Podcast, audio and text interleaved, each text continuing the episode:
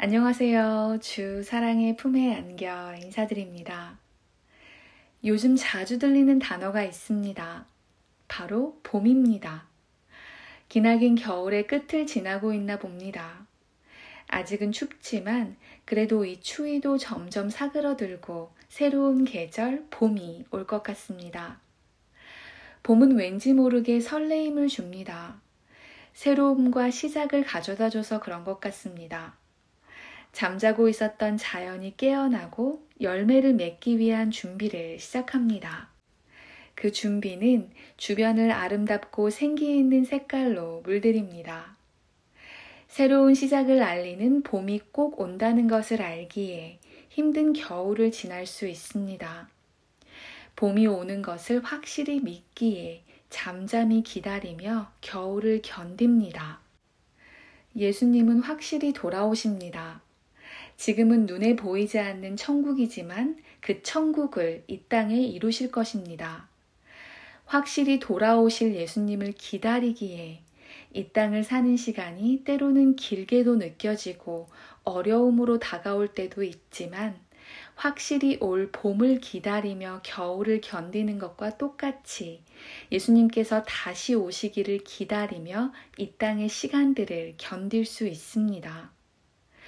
예수님을 기다리는 동안 무엇을 하며 이 땅의 시간을 살아야 할지 로마서 후반부를 통해 가르쳐 주십니다.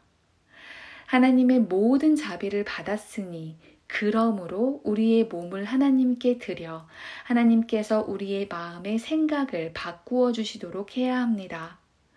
마음이 바뀌면 하나님의 뜻을 분별할 수 있습니다. 하나님의 뜻인지 나의 뜻인지 세상의 뜻인지 분별할 수 있습니다. 하나님의 뜻을 분별하는 것은 나의 다음 스텝이 무엇인지, 내가 무엇을 하며 살아가야 하는지, 내 개인적인 미래에 관한 하나님의 뜻을 아는 것과는 좀 다른 의미입니다. 하나님의 뜻은 어디서 무엇을 하던지, 누구와 있던지, 이웃을 사랑하는 것입니다. 하나님의 뜻을 분별하는 자들은 자기 자신을 높게 여기지 않고 오히려 낮게 여겨 이웃을 사랑합니다. 이웃은 내 주변 사람들 뿐만 아니라 심지어 원수들까지 모두 이웃입니다. 그리고 예수 그리스도의 십자가를 통해 한 몸이 된 유대인과 이방인 모두 다 이웃입니다. 하나님께서 모두를 사랑해야 한다고 명시하시는 목적은 한 가지입니다. 로마서 14장 19절입니다. 그러므로 우리가 화평의 일과 서로 덕을 세우는 일을 힘쓰나니 서로 사랑하며 예수 그리스도의 한 몸으로 조화를 이루어 서로가 하나님을 더 알고 순종할 수 있도록 세우는 것입니다. 인간적인 치켜 세움이 아닙니다. 금방 사라질 인간적인 격려도 아닙니다.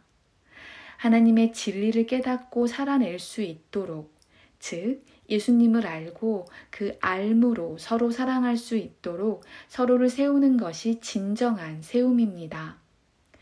한 몸으로 살아가려면 조화로움이 있어야 합니다.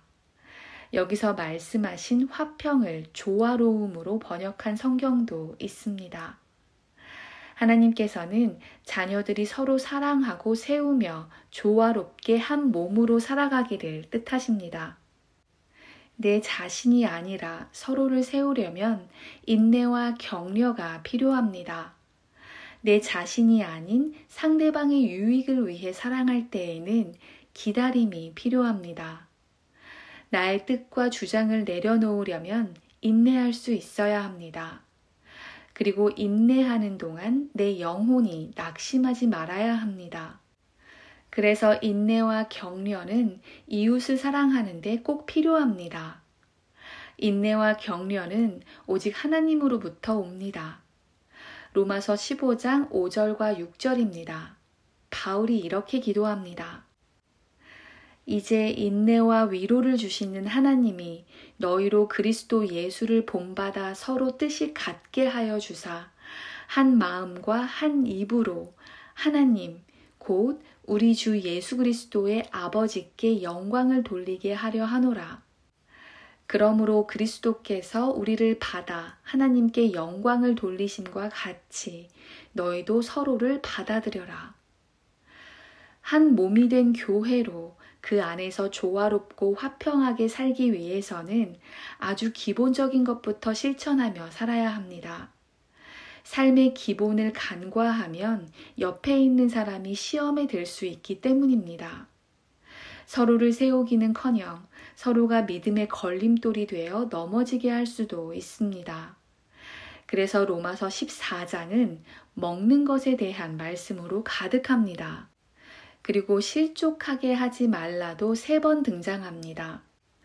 하나님과 나의 친밀한 교제를 통해 자유케 된 부분이 있을 때 그 자유를 너무 대놓고 즐기지 말라고 경고하십니다. 다른 사람을 시험에 들게 할 수 있기 때문입니다. 두 종류의 믿음이 있습니다.